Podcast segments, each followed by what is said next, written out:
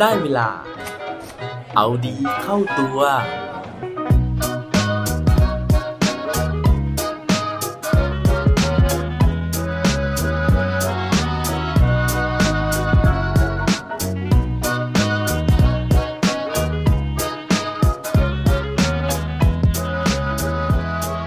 คุณเคยเผยจุดอ่อน ให้ใครรู้บ้างไหมครับ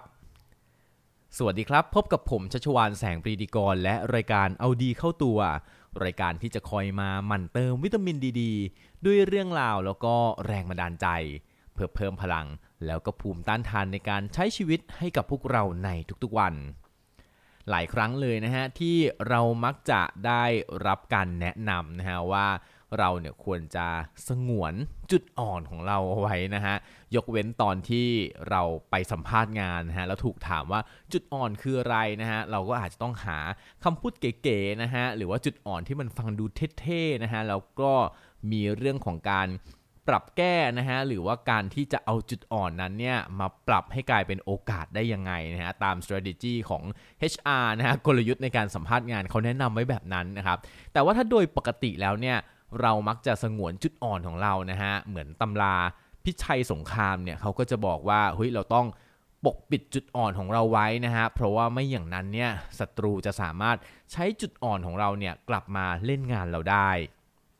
แต่ว่าวันนี้นะฮะพอดีผมไปอ่านเจอเรื่องราวนะฮะที่เขาบอกนะครับว่า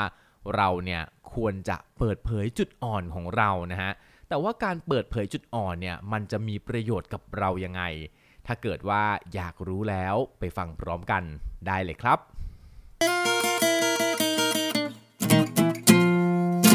เรื่องราวของจุดอ่อนในวันนี้นะฮะผมเนี่ยได้ไปอ่านเจอจากหนังสือที่มีชื่อว่า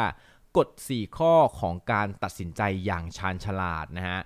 ไม่ว่าใครก็เป็นนักตัดสินใจที่เด็ดขาดและแม่นยำที่สุดได้ เขาบอกไว้แบบนี้นะฮะ โดยผู้เขียนเนี่ยคือคุณมาเอดะคามารินะครับแล้วก็แปลโดยคุณอำนาจเหลืองวีละ จัดพิมพ์โดยสำนักพิมพ์อมรินฮาวทูนะฮะ สาเหตุที่ผมเลือกหยิบหนังสือเล่มนี้เข้ามาอ่านนะฮะไม่ใช่เพราะอะไรเลยนะฮะเพราะว่าหนังสือมันบางดีนะฮะแล้วก็ตัวหนังสือเนี่ยค่อนข้างใหญ่นะครับทำให้มั่นใจว่าจะอ่านจบได้เร็วนะฮะถือว่าเป็นการตัดสินใจอย่างชาญฉลาดของผมมากเลยนะครับเพราะว่าอ่านจบได้ในหนึ่งวันจริง ๆ ด้วยนะครับทีนี้เข้ามาถึงเรื่องที่เกริ่นเอาไว้ตอนแรกนะฮะเรื่องของการเผยจุดอ่อนนะฮะนั่นก็คือเขาเนี่ยใส่เรื่องนี้เข้ามาอยู่ในบทหนึ่งนะฮะของการที่ ทำยังไงที่เราจะตัดสินใจได้เร็ว ซึ่งการที่เราจะตัดสินใจได้เร็วนั้นเนี่ยมันขึ้นอยู่กับว่าเรามีข้อมูลที่เพียงพอ แล้วก็ทรัพยากรที่เพียงพอในการที่จะใช้ตัดสินใจหรือเปล่านะครับ โดยที่เขาบอกว่าจริง ๆ แล้วบางครั้งเนี่ยเราเองนะฮะทุกๆ คนเลยเนี่ยนะครับเป็นไปไม่ได้เลยที่เราจะรู้แล้วก็เชี่ยวชาญในทุกๆเรื่อง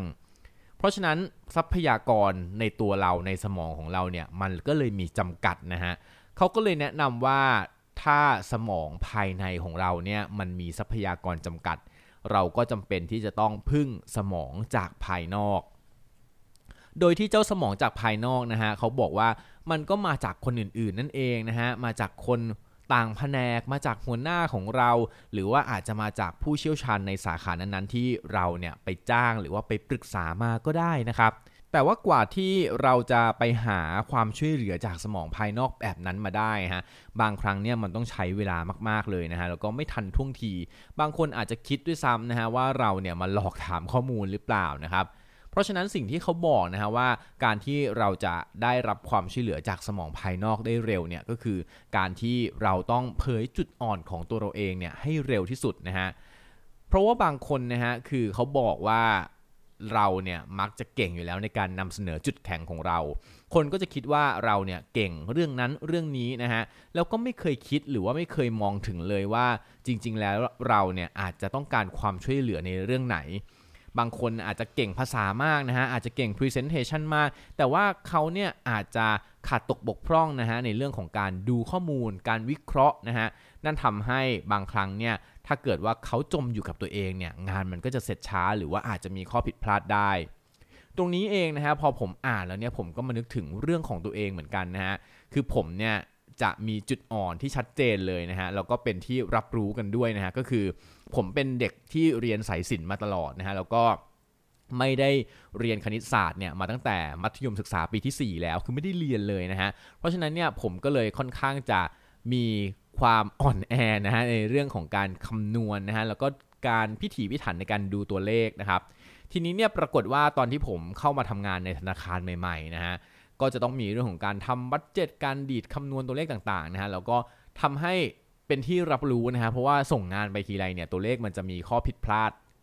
นิดนิดหน่อยหน่อยทุกครั้งเลยนะฮะ จนทำให้ฝ่ายที่เขาตรวจสอบเรื่องของ performance นะฮะ หรือว่าฝ่ายบัญชีต่างๆ เนี่ย รวมถึงเจ้านายผมด้วยเขาจะรู้เลยนะฮะ ว่าผมเนี่ย ไม่แข็งแรงในเรื่องของการคำนวณ เพราะฉะนั้นเวลาที่ผมทำพาร์ทที่เป็นคำนวณมาเนี่ยฮะเขาก็จะ ให้ความระมัดระวัง คือเขาก็จะตรวจสอบเป็นแบบพิเศษนะฮะแบบถี่ถ้วนแบบพิเศษนะฮะหรือว่าในบางครั้งเนี่ยในพาร์ทนี้เนี่ยเขาก็จะหาคนอื่นที่เก่งกว่านะฮะเพื่อที่จะมาทำหน้าที่ตรงนี้แทนผม ซึ่งเอาจริงๆแล้วเนี่ยผมเนี่ยไม่รู้สึกไม่ comfortable เลย หมายถึงว่าไม่ได้รู้สึกกระอักกระอ่วนใดๆนะครับเพราะว่าผมเนี่ยรู้อยู่แล้วแล้วผมก็จะบอกทุกคนว่า ผมไม่มีความชำนาญในเรื่องนี้เลยนะครับเพราะฉะนั้นเนี่ยถ้าพี่หาคนอื่นทำได้ ถ้าพี่หาคนอื่นมาช่วยได้ ตรงนี้จะดีมากนะครับซึ่งก็ปรากฏว่านั่นทำให้ผมเนี่ยได้รับความช่วยเหลืออย่างทันท่วงที หมายถึงว่าเวลาที่ผมเนี่ยจะทำ presentation ที่มีเรื่องเกี่ยวกับเงินเกี่ยวกับตัวเลขมาเกี่ยวข้องนะครับ ก็จะมีคนมาพร้อม support นะฮะ มาคอยช่วยคำนวณพาร์ทเนี้ยให้ผมทั้งหมดเลยนะฮะทำให้ผมเนี่ยไม่ต้องทำเองแล้วก็ลดข้อผิดพลาดในการที่จะทำงานในเรื่องดังกล่าวด้วย เช่นเดียวกันนะฮะถ้าเกิดว่าเรารู้จักข้อเสียของตัวเองนะครับ เราก็จะหาคนหรือว่าทีมงานเนี่ยที่มาปิดจุดอ่อนของเราได้อีกด้วยนะฮะอันนี้ก็เป็นตัวอย่างที่ผมเห็นได้ชัดเลยนะฮะ แล้วก็เห็นด้วยกับหนังสือเล่มนี้มากๆว่า บางครั้งเนี่ยการที่เราเปิดเผยจุดอ่อนนะฮะ มันอาจจะไม่ได้ทำให้เราดูแย่ก็ได้นะฮะ แต่ว่ามันทำให้เราเนี่ยได้รับความร่วมมือจากคนอื่นเนี่ยมากขึ้น ในหนังสือนะฮะผู้เขียนเนี่ยเขาบอกว่าตอนนี้มันหมดยุคสมัยนะฮะที่หัวหน้าหรือว่าคนที่ทำงานเนี่ยจะต้องจัดการทุกเรื่องด้วยตัวเองเนี่ยให้ได้นะฮะเขาบอกว่ามันหมดยุคนั้นแล้วนะครับ แต่ว่าสิ่งสำคัญเลยมันก็คือการที่เราสามารถที่จะดึงคนที่อยู่รอบตัวเนี่ยมาช่วยงานของเราได้นั่นเนี่ยถึงจะเป็นภาพลักษณ์ของหัวหน้ายุคใหม่นะฮะคือเป็นคนที่สามารถที่จะ หาคนนะฮะมา support หรือว่าสามารถที่จะหาความช่วยเหลือจากรอบด้านได้ นอกจากเรื่องของการเปิดเผยจุดอ่อนแล้วนะฮะผมอยากจะพูดถึงเรื่องของการใช้สมองภายนอกในหนังสือเล่มนี้อีกนิดนึงนะฮะเขาบอกว่าจริง ๆ แล้วเนี่ยอย่างคนที่เป็นหัวหน้าเนี่ยนะฮะ เราต้องยอมรับนะฮะว่าบางเรื่องเนี่ยเราไม่รู้นะฮะหรือว่าเราเนี่ยรู้ไม่เท่าคนที่ทำงานอยู่หน้างานหรอกนะฮะเพราะฉะนั้นเนี่ยการที่เรายอมรับจุดอ่อนของเราเรื่องนี้นะฮะแล้วก็เปิดรับฟังความเห็นของน้องๆในทีมนะฮะหรือว่าผู้ร่วมงานที่เขาเนี่ยทำงานเฉพาะเจาะจง หรือว่าลงรายละเอียดในเรื่องนั้นเนี่ยก็เป็นส่วนหนึ่งนะฮะในการที่เราเนี่ยจะสามารถใช้ประโยชน์จากสมองภายนอกได้ นั่นก็คือสมองของคนอื่นๆ ในทีมนั่นเองนะฮะ หน้าที่ของหัวหน้านะฮะในการที่จะต้องตัดสินใจให้ได้เร็วเนี่ยวิธีหนึ่งนะฮะก็คือแทนที่เราจะต้องไปลงมือเพื่อหาข้อมูลเองนะฮะเราก็เปลี่ยนเป็นการที่เราเปิดโอกาสนะฮะให้ตัวเองเนี่ยได้รับฟังความเห็นนะฮะหรือว่าข้อมูลจากน้องๆก่อนนะครับโดยที่สมมติว่าในมิ팅มิ팅หนึ่งนะฮะเราอาจจะให้น้องๆเนี่ยเขาแชร์ ไอเดียแชร์ความคิดเห็นนะฮะแล้วเราเนี่ยค่อยเลือกไอเดียที่เราเห็นว่ามันมี potential หรือว่ามีความเป็นไปได้มากที่สุดเนี่ยแล้วก็ให้น้องๆเนี่ยปฏิบัติตามแนวทางนั้น ซึ่งแบบนี้ครับก็จะทำให้คนในทีมเนี่ยรู้สึกว่าเฮ้ยเขาเนี่ยมีคุณค่า เพราะเขาสามารถที่จะได้แชร์ไอเดีย ส่วนเรานะฮะในฐานะหัวหน้าเนี่ยก็จะได้สามารถมีข้อมูลที่เพียงพอในการที่จะเอามาตัดสินใจได้เร็วขึ้นอีกด้วย นี่ก็เป็นเรื่องราวนะฮะของการที่ถ้าเกิดว่าเรายอมรับจุดอ่อนของเรานะฮะรวมถึงการที่เราเปิดเผยจุดอ่อนของเราให้กับคนอื่นได้รับทราบเนี่ยมันก็จะมีประโยชน์ในแง่ของการที่เราจะสามารถทำงานได้อย่างมีประสิทธิภาพขึ้นนั่นเอง หวังว่าวันนี้นะฮะทุกคนเนี่ยจะเห็นประโยชน์แล้วก็ข้อดีของจุดอ่อนนะฮะแต่ผมเชื่อว่า จุดอ่อนที่มันมีบ้างเล็กน้อยๆเนี่ยน่าจะดีนะฮะในการที่เราจะได้สามารถโฟกัสกับจุดแข็งของตัวเองนะครับแต่ว่าการที่เรามีจุดอ่อนรอบตัวเต็มไปหมดเนี่ยผมว่ามันก็อาจจะเยอะเกินไปนะฮะเพราะฉะนั้นจุดอ่อนไหนนะฮะที่เราพอจะซ่อมแซมนะฮะปะผุได้นะฮะก็อย่าลืมพัฒนามันนะฮะแต่ว่าอันไหนที่มันเข็นไม่ขึ้นจริงๆนะฮะก็อย่าลืมหาคนที่จะมาเป็นสมองภายนอกเพื่อที่จะช่วยเหลือเรา อย่าลืมนะครับว่ามีจุดอ่อนได้ แต่อย่าให้ตัวเองรู้สึกอ่อนใจนะครับ และปิดท้ายวันนี้ด้วยโค้ดดีโค้ดโดน เขาบอกไว้ว่า to become stronger you must first face your weakness อยากจะแข็งแกร่งมากขึ้นแค่ไหน ต้องเอาชนะจุดอ่อนของตัวเองมากขึ้นเท่านั้นครับ อย่าลืมกลับมาเอาดีเข้าตัวกันได้ทุกวันจันทร์ พุธ ศุกร์ พร้อมกด subscribe ในทุกช่องทางที่คุณฟัง